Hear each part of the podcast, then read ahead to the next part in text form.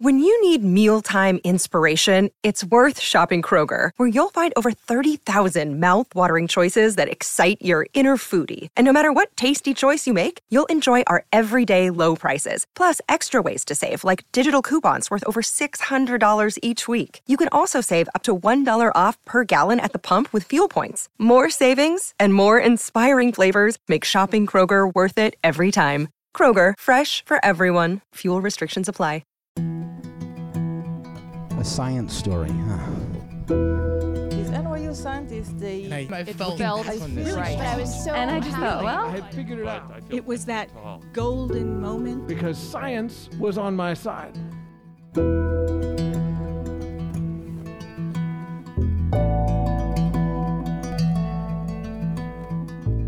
Hey everyone, welcome to the Story Collider, where we bring you true personal stories about science. I'm your host, Misha Gajewski, and this week, both our stories deal with that unpleasant physical sensation known as pain. Pain is actually really, really strange. Sure, it's an indispensable tool for survival. Like, if you touch a hot stove and it hurts, you're obviously more likely to remove your hand and keep it from turning into a charred mess. And in an ideal world, we'd only experience pain if it was related to actual physical damage to our body. But what's wild is that science has found that people can still feel pain even if there aren't any pain receptors. People who have had their limbs amputated will report feeling pain in their missing arm or leg. It's called phantom pain. But all that is to say, pain is notoriously subjective, and research has found that biological and psychological factors influence how we experience pain and how our nervous system reacts to harmful stimuli. In other words, what hurts for me might not hurt for you. Although, I'm pretty sure if what happened with our storytellers happened to me or you, we'd also be in a lot of pain. Our first story is from Renee Joshua-Porter. It was recorded in the Before Times in October 2018 at Caveat in New York City. The theme that night was Under the Radar.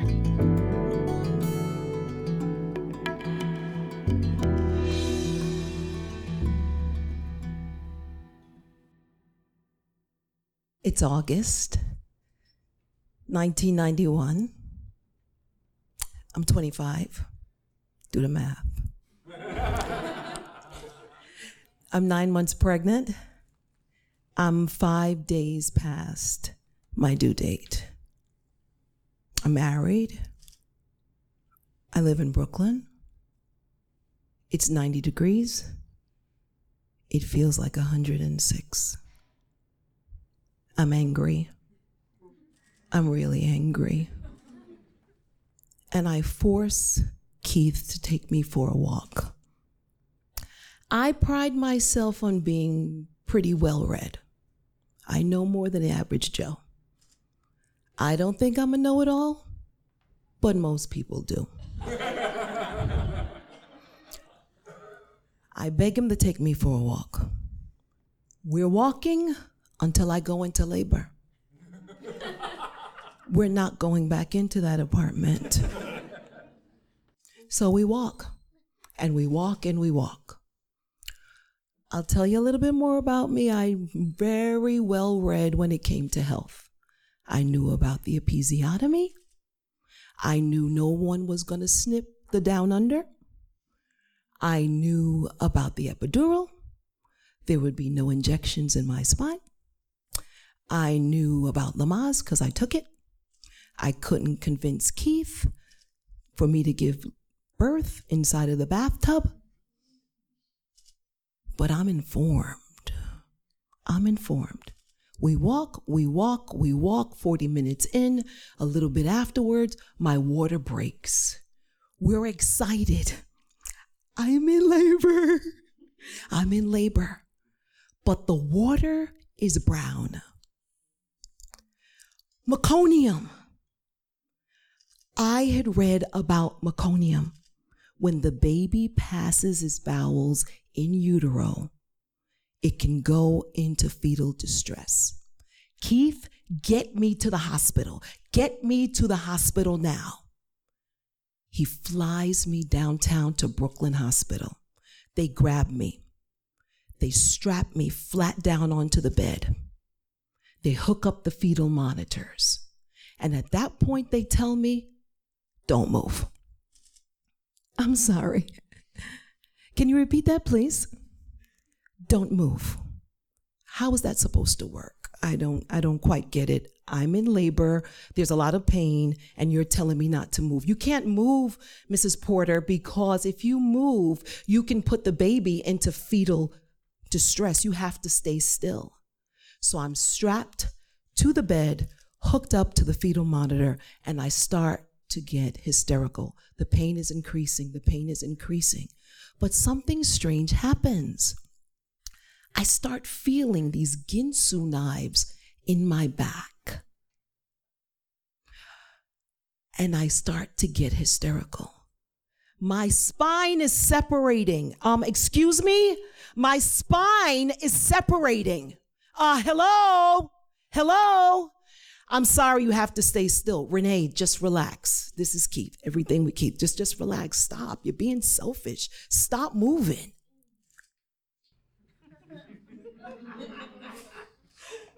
Stop moving? Yes, stop moving. You're being selfish. Think about the baby. What do you mean think about the baby? Get out of my face. Just get out of my face. All right? Why don't you just move? Get out of my face. At that point, my mother is there. And I start going ballistic because I'm having labor pains. Along with the labor pains, I'm having the knife stabbing in my back. Nobody's helping me. I'm strapped to the bed. Keith's telling me not to move. And now I said, you know what? Let's just start cursing everybody out.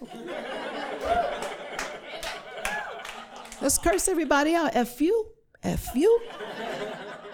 You can kiss. It's on. And now, at this point, I'm really mad because Keith, he's telling me I'm being selfish, and my mother is telling me to pray. I don't want to pray.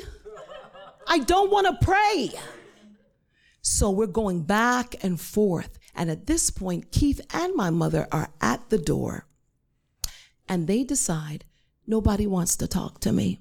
And I'm watching them. No, you go in. No, you go in. No, you talk to her. I'm not talking to her, dolls. I'm not talking to her either because I'm going to slap the shit out of her. That's why I'm not talking to her. So, and they're back and forth, and I'm upset. And then finally, Keith lost the debate. So he comes back over, and my back is separating. And the pain in my spine is getting more severe, and it's a stabbing. And the nurses are doing their drive-bys. They come by, they look to see if I'm still, they look to hear and check on the baby's heartbeat, and they're gone again. No one's explaining. All they're telling me, Mrs. Porter, don't move. And at this point, I knew the thing about the Ginsu knives in the back, it wasn't in the book. It wasn't in the manual. It wasn't in the chapter with the Lamaze. It wasn't with the episiotomy. It wasn't with the epidural. What is this? You know what it is? I'm going to die. That's what it is. So I look at Keith, and I'm crying now. I'm hysterical. Keith, tell her baby about me, please. Tell her I was good. Tell her I'm kind. Tell her I'm a good person because I'm not going to make it. And he's looking at me, and he's okay, Renee, and his eyes are glossy. And he says, Renee, but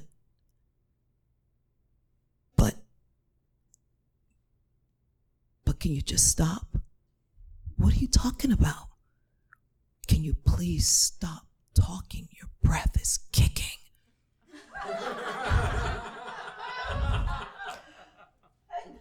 Is it really? Yeah, it's really bad. Oh, I'm sorry. Maybe because my throat is dry. Can I get some water? No, you can't have anything by mouth. I hate you so much. God, I just wish you'd die. And I'm cursing, and he leaves. And at this point, I feel totally abandoned. So I'm like, it's in now. I'm out. I'm cursing again. I'm cursing the nurses. Somebody help me. Please, somebody help me. My back is separating. At this point, I had labeled it. Spinal detachment. Because that's what I do. I make things up. right? It's spinal detachment. I'm experiencing spinal detachment, and I'm cursing, and I've said, I know I'm going to die, and I'll never get to see my baby, and I'm being punished for all the bad things I've just done in my life. And I'm carrying on, and I'm carrying on. And this woman walks into the room, a middle-aged Black woman, kind of thick, and she walks in. And she says to me, in a thick Jamaican accent, Mrs. Porter, Mrs. Porter, you know why they call it labor? Because it's work. Now shut up. Shut your mouth. You can't sit in here and cuss everybody out like this. It's labor. Behave yourself. Just behave your damn self. And at that point, I'm sorry. I'm sorry. I'm the 5-year-old caught with the cookie. I'm sorry, I hurt so bad. We're hurt. It hurts so my back hurts. Show me where it hurt. Right here, right here, right here. Come over here. Come on, let me rub it for you. Come on, come on. And she said, it's all right, it's all right. You're going to be okay, okay? All right. It happens sometimes. Some women get back labor. Back labor? Back labor, yes. Sometimes the baby's situated and the baby push against your back, you get back labor. Is the head of the baby push on the spine? I didn't know I was going to die. And she's like, you can't behave like this. You can't be cussing people out and carrying on like a mad woman. All right? Tearing up the place. Come on now. Enough is enough. I'm sorry. I later learned that back labor is actually when the baby is face up and is pushed against the spine, and the worst position to be in is flat on your back. It actually prolongs the labor and intensifies the whole process. Nobody told me that, except for the nurse. So 9 hours later, after the episiotomy, after the epidural, and the drugs, I had an 8-pound, 6-ounce girl, 23 inches long, healthy, but I was traumatized. I waited like 6 years and had another baby. Not on purpose. Just happened, you know. That one, no back labor. I just labored from one day to the next, but no back labor. 5 years later, I had another baby. I know I'm a glutton for punishment. This time though, I decided that the first baby, who was now 11, would be in the room with me when I had the third one. That was a very zen environment. I had music playing. I had a coach to help me pray. I was into praying by then.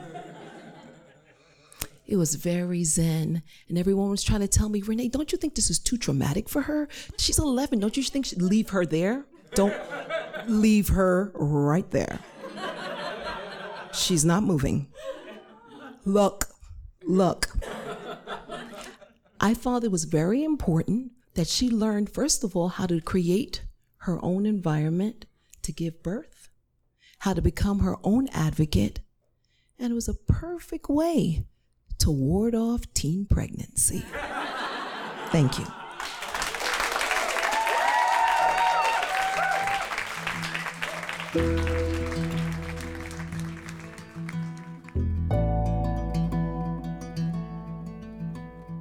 That was Renee Joshua-Porter. Renee is a writer, teaching artist, and performer. She is also the founder and executive director of the Burning Bush Family Foundation, a not-for-profit organization dedicated to providing educational and recreational programs for children and families through the performing arts. Okay, before we continue with today's episode, a couple of reminders. Next week, we'll be in the UK and London, in New York City, and Boston.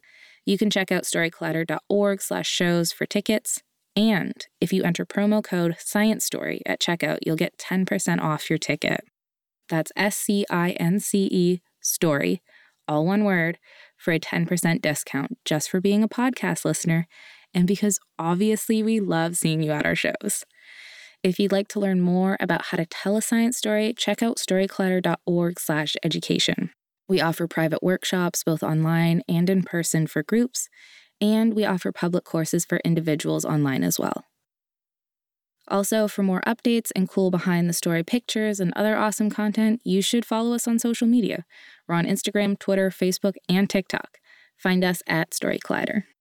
And finally, if you're a fan of this podcast, and if you, like us, believe in the power these stories have to reveal the humanity behind science, to change our understanding of how science happens and who it belongs to, please consider donating to the Story Collider at storycollider.org/donate. Also, if you're just plain old tired of listening to ads on this podcast, you can also sign up to our Patreon at patreon.com/thestorycollider. Our Patreon supporters receive an ad-free version of this podcast, as well as occasional bonus episodes and other gifts. We're so grateful to everyone who helps make our work possible. Look, Bumble knows you're exhausted by dating. All the must not take yourself too seriously and 6'1" since that matters and what do I even say other than, hey? Well, that's why they're introducing an all-new Bumble, with exciting features to make compatibility easier, starting the chat better, and dating safer. They've changed, so you don't have to. Download the new Bumble now. Okay, our second story is from Gretchen Douma. It was recorded in February 2022 at Greenwood Storefront Studio Space in Seattle. The theme that night was revelations.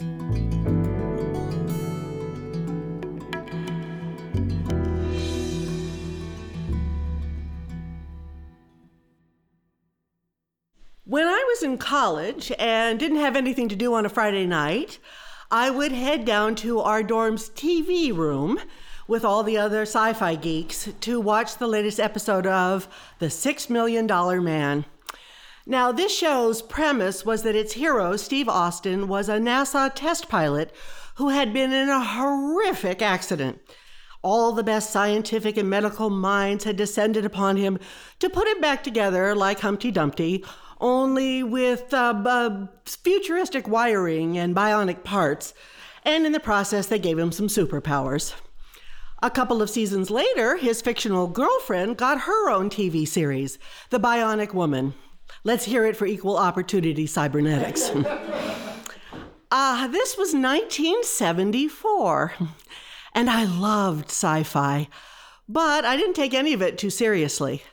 I mean, sure, there were external prostheses for accident victims and amputees, and organ transplants were becoming, if not routine, at least achievable. But part robot, part man with superpowers in real life, not likely. My attitude towards replaceable parts changed radically some years later when my knees started to give out. I discovered slowly, by day, little by little, that I was going to be walking with pain, deep, excruciating pain.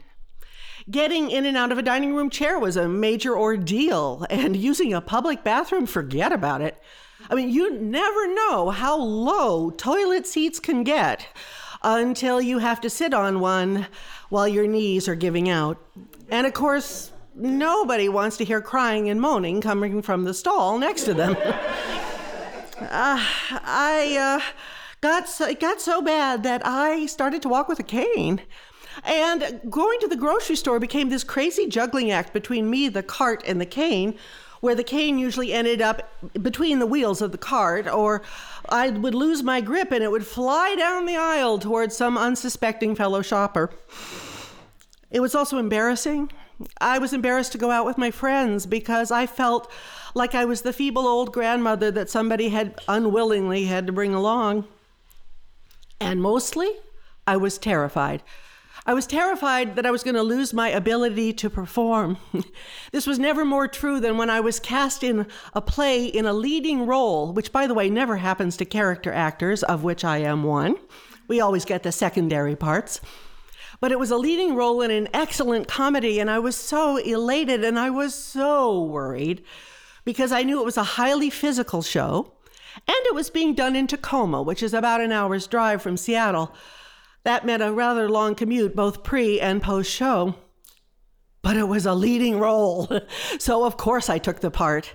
And I did the entire show on Vicodin. I managed to time my pain relief because I had to enter this particular show coming down a flight of stairs and sword fighting, no less. The pain relief would hit just when I needed it, but not enough to obliterate my memory of my lines or my blocking. Then I'd grab a big bag of ice and I'd plop it on my knee for the long drive home. This whole episode was the thing that finally spurred me to consult an expert, a sports medicine doctor and an orthopedic surgeon who had become quite renowned for dealing with the knees of Seattle's pro athletes. He was a short fellow, in his mid-50s, a little bit balding, immaculately dressed in a suit, not a lab coat. And I think he was surprised and probably a little disappointed to see a middle-aged actress sitting in his exam room. He took a cursory look at my x-rays and explained that, oh, you have osteoarthritis, and you have no cartilage left on your knees. You are bone on bone. Did you know that that's some of the most excruciating pain there is? Yeah, no kidding. He also explained that I was a great candidate for total knee replacement surgery, but I was a little young. He mansplained that this surgery would work, but it was replaceable parts, and they wear out too, just like your regular natural parts do, and you might want to wait a while. How long a while? I said. 20 years, he said nonchalantly. Hopelessness doesn't even begin to describe the tsunami of depression that was washing over me as I drove home. But I found my solution on late-night television about a year later. I was having insomnia, flipping through the channels, and I happened on the grand rounds of the UW Medical Center. The doctor giving his presentation was an orthopedic surgeon whose specialty was knees, and he was describing this brand new procedure, minimally invasive quadriceps-sparing knee surgery. The advantage to the patient was a shorter recovery time and a much shorter time in the hospital. I was on the phone to his clinic the very next day. And through a series of appointments, I became quite the expert on knee anatomy. I found out that this surgery was great for the condition I was suffering from, and best yet, this surgeon didn't care where or when I had the surgery. His only advice was, don't have both knees done at the same time. Do them one at a time. My hospital stay was short as promised. The surgery went well, and I was sent home to do rehab. My best friend Larry came to stay with us that first week when I was home from the hospital, so my wife could go back to work. And the home health care nurse who showed up was delightful. A plump, short brunette with a sweet smile and a caring disposition. She would gently coach me through a series of harrowing balancing and stretching exercises, encouraging me as I gingerly hobbled around the house. Oh, Gretchen, you're doing so well. Larry, a 6'1" former priest with an arched eyebrow and the sardonic delivery that only a drama queen can master, had a decidedly more assertive approach. Bitch, get out of bed and do your rehab, he'd say every morning. But Larry was the one who drove me to my post-surgical appointment and held my hand while the nurse removed 27 surgical staples from my incision. And he was the one who was cheering the loudest when I managed to make it down the hallway of the clinic cane-free for the first time. You know, actually mastering walking wasn't the hardest part of the whole thing. It was being able to flex my knee a full 90 degrees and completely straighten it out again. Maneuvers that were going to become essential if I ever wanted to, well, put on a pair of pants or drive the car again. And there was pain. I don't know why I hadn't anticipated the pain. Did I think that popping in a new knee was going to be like changing the battery in a flashlight. Of course, the pain was different because this post-surgery pain would eventually go away, right? I became an expert on the relative merits of gel packs versus crushed ice, and I looked forward to the biting cold when it would hit my knee after a particularly tough rehab session. But it was pain nonetheless, and I also developed a very intense fear of falling when I tried to walk without my cane. I was having this weird mind-body disconnect. I had this one knee that wasn't repaired and that was unstable, and then I had this repaired knee, but I didn't trust it either. I mean, it was in me, but it wasn't of me. It was mine, but it wasn't mine somehow. And I didn't know whether that would ever change. That's when the doubts started to creep in. What had I done? I mean, did I really think a replaceable part was the solution? And could I have the stamina and the willpower to keep working through rehab, those long hours of pain ahead of me? My new knees. Yes, I had the second knee replacement about a year later. Actually are nothing short of a miracle. The first time I went to a public restroom and sat down, no cane, no pain, I almost laughed out loud, which would have been hard to explain to the adjoining stalls. And what's miraculous is I never think about them, except when I'm at the airport and have to go through one of those screening machines, and then I alert the screeners to my bionic parts so they're not surprised. My own personal superpower is I do things that are absolutely ordinary and would be absolutely unachievable without these new knees, like climbing a ladder to hang my Christmas lights or getting down on all fours, albeit with a knee pad, to dig in the garden, or balancing on one leg in a yoga class. Now, I admit that my tree pose is more quaking aspen than mighty oak, but as the yogis say, it is practice, not perfection. And when I found out earlier this year that osteoarthritis had taken all the cartilage out of both of my shoulders, I looked forward with an eagerness, a willingness to have my first ever total shoulder replacement surgery, knowing that the surgery would restore my ability to move like a normal person and that my new apparatus would become simply another part of me, given enough persistence, patience, ice, and time. Thanks.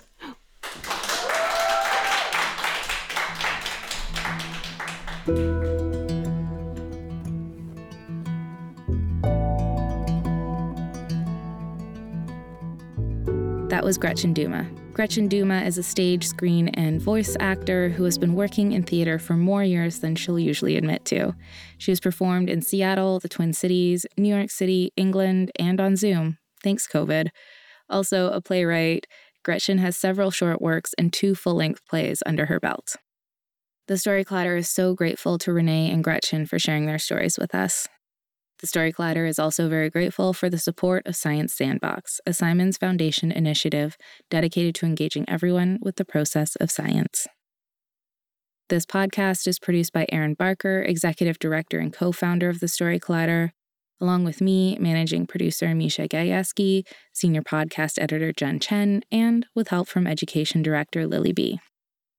Special thanks goes out to Story Collider's board and the rest of our staff, including managing director Anne-Marie Lonsdale, science advisory fellow Edith Gonzalez, and operations manager Lindsay Cooper, without whom none of this would be possible.